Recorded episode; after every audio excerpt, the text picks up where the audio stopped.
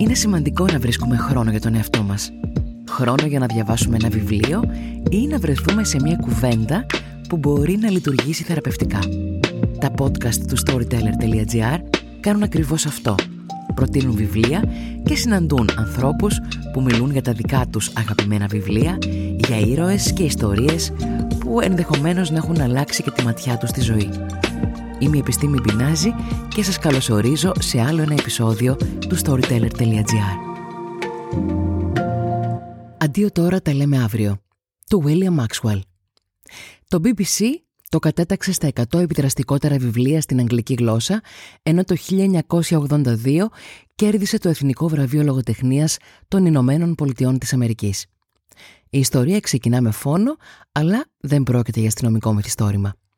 Αφορά την καταγραφή μιας ιστορίας δύο αγοριών που βίωσαν από νωρίς απώλειες και προσπάθησαν να κρατηθούν όρθια στον κόσμο των ενηλίκων χωρίς να κατανοούν απόλυτα και την πολυπλοκότητα των σχέσεών τους.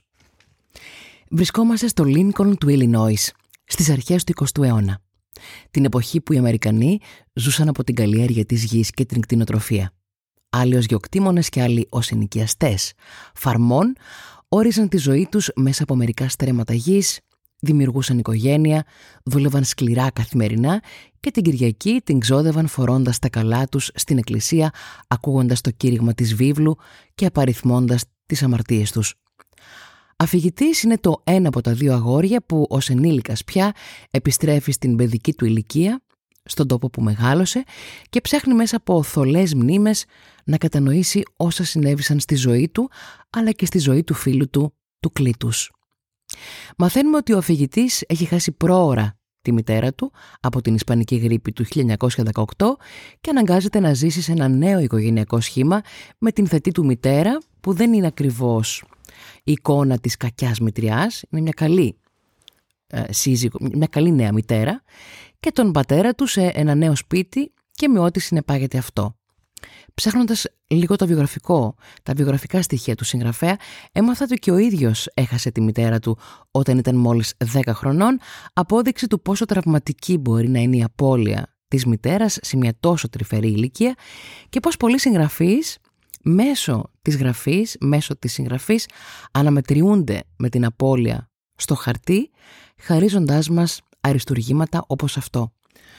Ο αφηγητής αφού μας δίνει το πλαίσιο της δικής του ζωής μας συστήνει τον Κλήτους, ένα αγόρι με το οποίο κάνουν παρέα και το οποίο επίσης χάνει την οικογενειακή του ασφάλεια όταν η μητέρα του ερωτεύεται τον γείτονα και πολύ στενό φιλού του συζύγου της.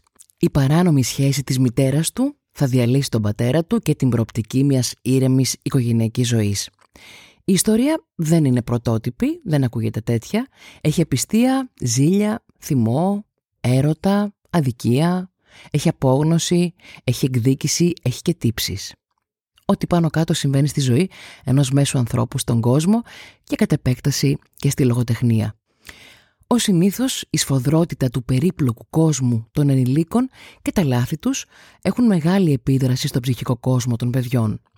Και το βιβλίο λειτουργεί ως ένα είδος αποκατάστασης και λύτρωσης για ένα παιδί που μεγάλωσε, ενηλικιώθηκε και νιώθει πως ένα κομμάτι του ψυχισμού του έχει μείνει φυλακισμένο σε ένα σκοτεινό δωμάτιο στο οποίο έχει ανάγκη να επιστρέψει για να το απελευθερώσει.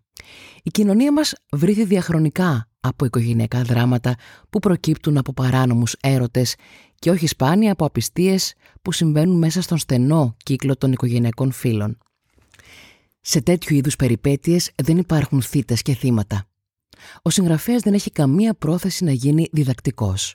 Αγκαλιάζει όλους τους χαρακτήρες του με αγάπη και κατανόηση και αποφασίζει να περιγράψει όσα συμβαίνουν μέσα από τα μάτια παιδιών και ενηλίκων, απίστων και απατημένων, ακόμη και μέσα από τα μάτια ενός σκύλου. Βέβαια, ο χωρισμός ενός ζευγαριού είναι εντελώς διαφορετική υπόθεση από το διαζύγιο ενός παντρεμένου ζευγαριού.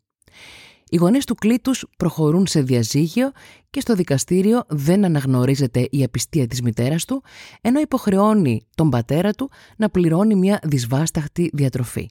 Τι γνωρίζουν όμως τα δικαστήρια από αγάπη και συναισθήματα και πληγωμένο εγωισμό; Τι γνωρίζουν οι δικηγόροι; Και με ποια εξουσία καταφέρνουν να τραβήξουν μια κόκκινη γραμμή στις ζωές των ανθρώπων, τοποθετώντας τους ξανά με μια ζαριά στην αφετηρία με άδειες αποσκευές, όπως παθαίναμε παλιά στα επιτραπέζια παιχνίδια με μια κακή ζαριά.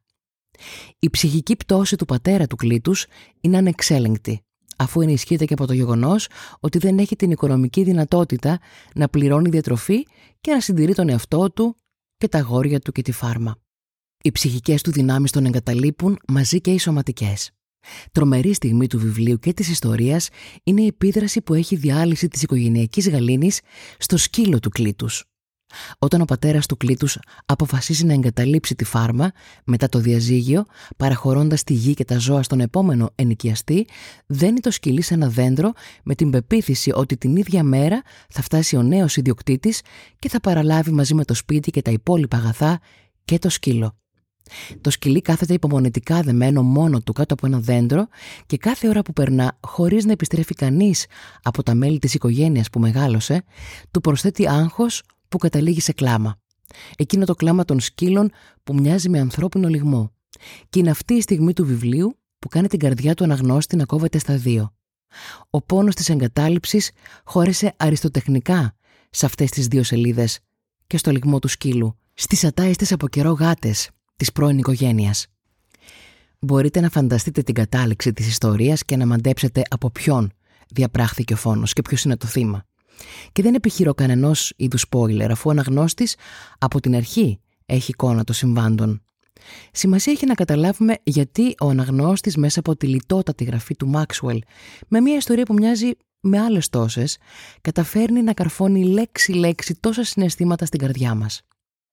Πόσες φορές στην ενήλικη ζωή μας μας κάνει να σκεφτόμαστε δεν θελήσαμε να επιστρέψουμε στο παρελθόν και να ζητήσουμε συγγνώμη από κάποιον που οδικήσαμε να αρνηθούμε κάτι που οδήγησε σε καταστροφή.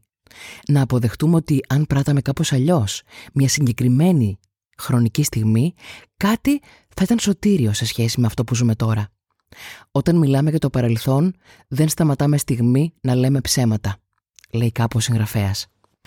Μεγαλώνοντας, είναι δύσκολο να διακρίνουμε την αλήθεια από αυτά που φανταστήκαμε στην παιδική μας ηλικία.